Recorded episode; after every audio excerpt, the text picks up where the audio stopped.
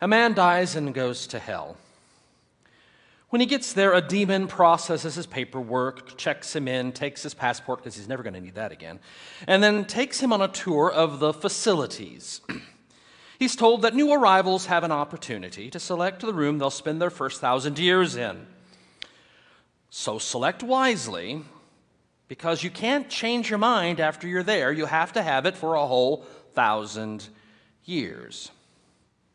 The first room the man is shown has everybody writhing in pain, boiling in oil, kind of like what you expect. No, thank you, says the man. That doesn't look particularly comfortable. The second room has everybody standing around with loud rock music blaring from speakers just an inch away from their face, and these lights blasting and flashing in irregular intervals to nauseating pattern. The man says, I don't like rock music, so I'd, send me to a different room. The third room has a whole bunch of people in it being attacked by wasps. No, no, no, no, I'm, I'm allergic to wasps. The next room has a bunch of rats chewing on people. No, no, no, I don't, I don't like rats. Uh, send me to a different room. The next room I go to has a whole bunch of people up against the wall, standing on their heads, with a pillow between their head and the floor, but, but standing on their heads. Oh, no, thank you. I, I get headaches. Let's try the next room. So they go to the next room. The door opens and he looks inside, and it's a room full of people standing around in muck and excrement up to their navels. But they're all drinking coffee and eating Krispy Kreme donuts. Hmm.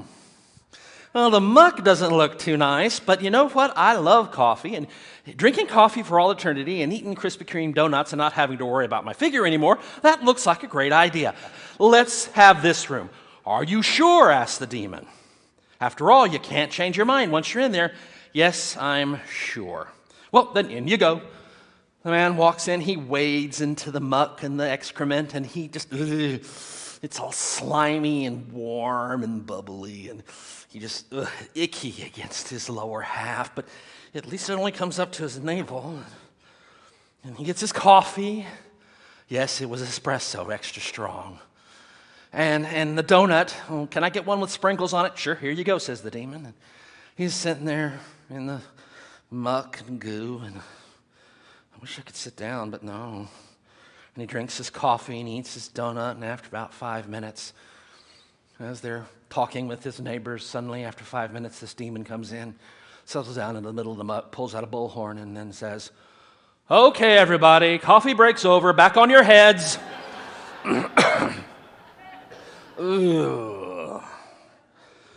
Oh, cause you want to have to say hell. Yeah, that's right, it does.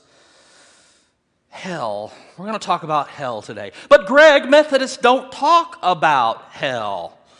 No, we usually don't. You know, I, when I was a little child, I used to think, you know, boy, one of these days I'll get to be a preacher and then I can say the word hell in church and not get in trouble for it. Because when I said it as a kid, mother would often look at me sternly and then I would hear about it later in the day. And then I could become a Methodist pastor and guess what? We don't talk about hell. Oh. Well, lots of Christians talk about hell, though. They spend a lot of time talking about hell, describing hell, determining the people that they don't like who are going to go to hell, people with whom they disagree, people who don't look like them, or talk like them, or act like them, or love like them, people who aren't part of their particular small little segment of the body of Christ.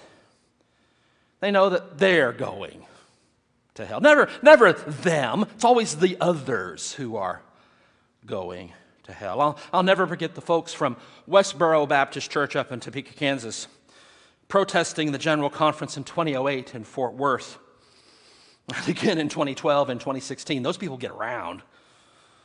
Protesting, carrying signs, yelling and screaming at us, telling us, telling us how much God hated us. They didn't even bother telling us to repent. they just wanted to make sure that we knew that God hated us and that we were all going to go to hell for daring to say that God loves everyone. Imagine that.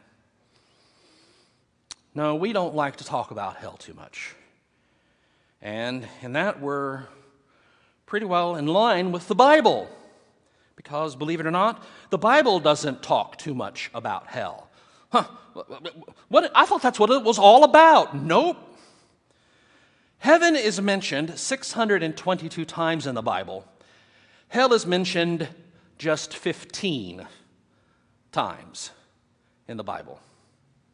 Hades gets 12 mentions separate from hell, and a few of those hell references are parallel duplicates between Matthew and Mark uh, in our reading today from Jesus' statement about hell.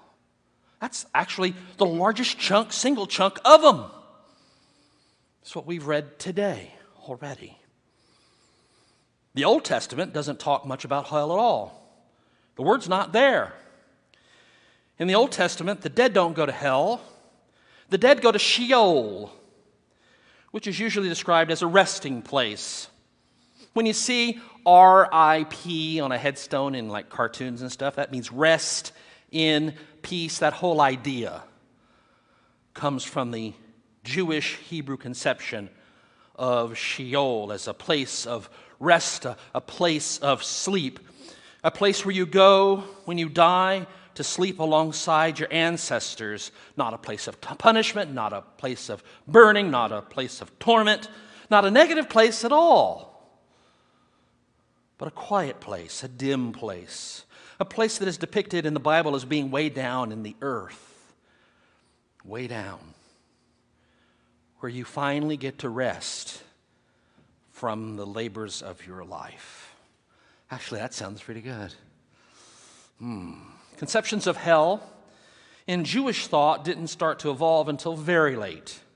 It wasn't until the Greeks, under Alexander the Great, invaded and took over Judea that ideas and concepts of hell, like we know it, began to evolve. The, the concept of Hades was part of the Greek understanding of the afterlife, and Hades was the actual god of the underworld where people would go who were morally corrupt to be punished forever. That was a Greek, a Gentile understanding. That way of thinking began to develop amongst the Jews after that. And by the time of Jesus, it had taken on a very physical and yet also metaphorical form. You see, On the east side of Jerusalem, there's a valley, the Kidron Valley, that divides the Temple Mount and the old city of Jerusalem from the Mount of Olives and the Garden of Gethsemane on the east side of it. On the south and southwest side of Jerusalem, there's another valley, the Hinnom Valley, which is just to the west of the city of David. The Hinnom Valley, also called the Gehenna, in the Aramaic of Jesus' day. This was a place where king, the kings of Judah, specifically Manasseh and Ahaz, had offered a perverse form of child sacrifice. And it made the valley cursed and uninhabitable by good Jewish people from that point forward. It, in fact, it was useless for everything except as a nearby trash pit. In fact, they would burn trash there in Jesus' day, making the place a filthy, disgusting, smelly, and smoking um, hell. And that's what Jesus is saying here. This is the image that Jesus is pulling from when he speaks about Gehenna, when he speaks about hell, or what the NRSV translates as hell. It's the, it, it's the Aramaic word being used in Greek, Gehenna. If your hand causes you to stumble, cut it off. For it is better for you to enter life maimed than to have two hands and go to hell, to the unquenchable fire. Now let's, um, let's render this with the metaphor as Jesus was articulating it, as they would have heard it. If your hand causes you to stumble, cut it off. It is better for you to enter life maimed than to have two hands and go into the Hinnom Valley trash pit where there's a whole lot of fire. It's better to be one handed than two handed and live there. Ooh. And if your foot causes you to stumble, cut it off. It is better for you to enter life lame than to have two feet and be thrown into the trash pit where we have the trash burning called Gehenna. Better to have one foot and hop around Jerusalem than two feet and walk around in the Hinnom Valley. Hmm. And if your eye causes you to stumble, tear it out. It is better for you to enter the kingdom of God with one eye than to have two eyes and be thrown into the trash pit there in Gehenna, where their worm never dies and the fire is never quenched. Huh. It's better not to go to that valley. It's better not to go to Gehenna. it's better to lose a hand or a foot or an eye than to have all your parts and be there. These extreme references are among some of the only instances where Jesus talks specifically about hell. And it's clear what he's doing. He's not issuing a teaching about hell, he's not using um, this metaphor here to explain the existence in hell and what it's going to be like and how horrible it's going to be. He's not teaching that hell is a place other than that valley. He is saying, he's using this metaphor to say that it's better to separate yourself from these things and these kinds of things that cause you to stumble and to be thrown into that trash pit for all eternity. Hmm. Among Jesus' references to Hades can be found the story of the rich man and Lazarus. That's in Luke 16, where the rich man is in Hades or hell, and Lazarus is by Abraham's side in heaven. The rich man asks God to send Lazarus to give him water for his tongue uh, because he is in agony there in Hades. He's told, No. You had good things in your life, you were rich. Lazarus, who was poor, had bad things. Now you get bad things, and he gets good things. Hmm. The rich man asks God then to warn his brothers, to send Lazarus to warn his brothers about the bad things that are coming their way if they end up in Hades as well. And God says that they had the law and the prophets to warn them, and they ignored them just like you did and that they wouldn't believe even if someone were to rise from the dead. The point of this parable is not to teach about hell or Hades. It's to make the point that people will still reject the message of God's love even after the resurrection of Jesus. Jesus uses commonly accepted ideas all the time to get his point across without necessarily endorsing them. In none of these is he actually teaching about hell. He's using these metaphors to make other points, more important points about life in the here and now, about being receptive to God's calling and God's grace in the here and the now, not as a warning about what's going to happen over there, but instead, listen now. Listen to the law and the prophets. Listen now to what you've already received. Better to do that than to end up in that trash pit or end up in Hades. There are several other biblical references that are sometimes thought of as referencing hell in the Bible. One of the most important of these is the lake of fire, as described toward the end of the book of Revelation, chapters 19 and 20. It's where evil is tossed. And not just evil people, but the devil, Satan, and even death and hell, both personified here. They're all tossed into the lake of fire, where they are consumed eternally. One possible alternative translation for eternal here is totally or completely consumed, destroyed, annihilated. Hmm. And that's the whole idea. That starts to get close to the whole idea here. Concepts of hell that we have learned over time mostly don't come from the Bible. Most of these concepts are from Greek culture and Roman culture and European culture, especially from the European culture of the 12th through the 15th centuries and after, actually. From long after, from 1500 years after the biblical period. Most depictions of hell uh, that are popular today, and those that most people like to talk about when they're preaching on it, come from the Italian author Dante's Divine Comedy, and particularly its first part, the Inferno. And like much of the Bible, that book wasn't intended to be read literally either. It's a long, extended allegory of a person's journey toward God, with the Inferno portion talking about the importance of recognizing and rejecting sin. So, just like much of the Bible, it wasn't intended to be read literally either. Hmm.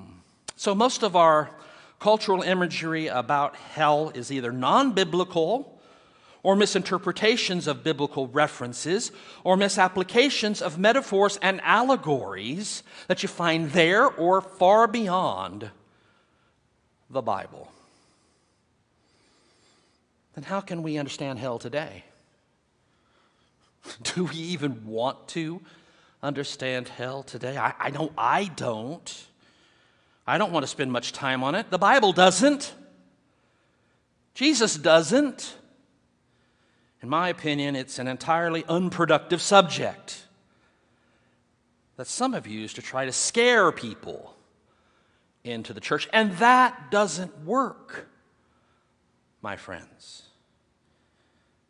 I don't believe in a God that tortures people eternally for a finite error mistake, infraction, or failing.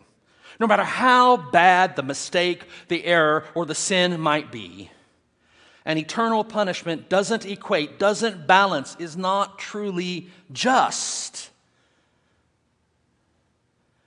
in the eternal scheme of things.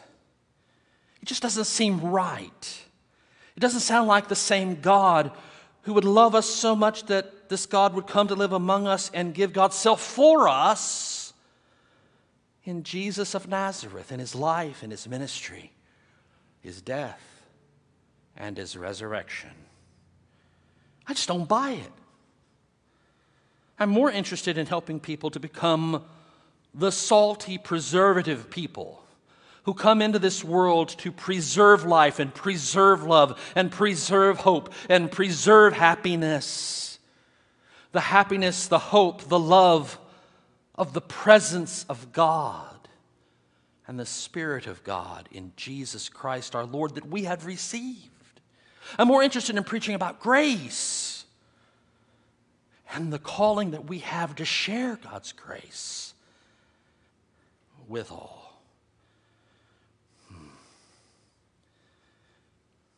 One of the most important elements in thinking about hell uh, that has been offered for years is that no matter how people have talked about hell or Gehenna or Hades or even Sheol, the lake of fire, the critical part that seems to stretch between them all is separation from God.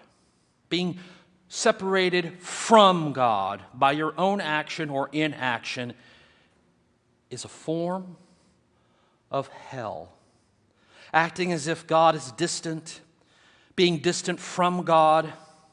Hell is being separated from God. And an eternal hell might be understood as complete, total, eternal separation from God, which many philosophers say is non existence. If God is everywhere, is there any place that God is not? So to be separated from God means that you are not. Hmm, interesting. When something is tossed into that lake of fire over there in Revelation 20, when death and the devil and Hades are tossed into that lake of fire, what happens to them? It's what happens whenever you toss anything into a fire pit it gets burned into ashes. In other words, it ceases to be. That's that total consumption con- idea that is contained within that word eternal. Not just a long time, not just for the age, but completely, totally consumed. Hmm. Also, we tend to make life here hell. When we disregard, disrespect, fail to treat with respect our fellow human beings, when we fail to love God and love neighbor, we are contributing to the building not of the kingdom of God, but to a worldly kingdom of hell. We're good at making life hell for ourselves and for others. We, we don't have to worry about going to hell when we die if we're good at making everything here and now into a living hell. And that's what a lot of us are good at doing. And that's the hell I'm worried about. Now, I'm sure that some of those who hear this or will read it will pitch a fit and try to consign me to the depths of hellfire for daring to deny a burning, suffering, torturous hell. Have at it. If that makes you happy, have at it. I'll take solace in knowing that you're not God and neither am I Deciding what happens next is way above all of our pay grade. And that God loves me as much as God loves you. You see, that's where it all comes down the love of God. The love of God that doesn't want us to suffer in any kind of hell, a hell here or a hell forever.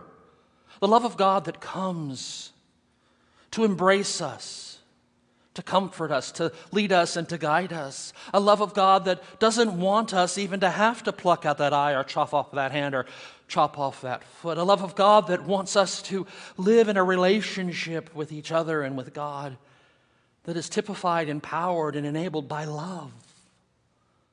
That is the God we know.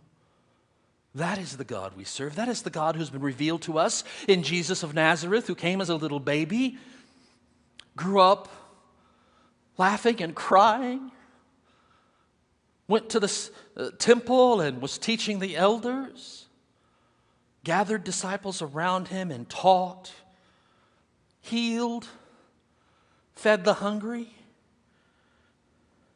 This is the one who calls the blind to see and raised the dead.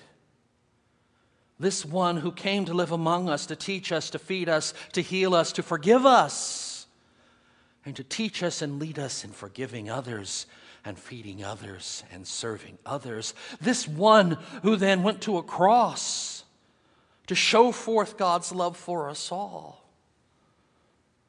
This one who was raised from the dead, this love of God doesn't leave us or forsake us. This love of God is incompatible with a message of hellfire for eternity. This love of God is the love of God that overcomes even our failings, even our sin, especially our failings and our sin.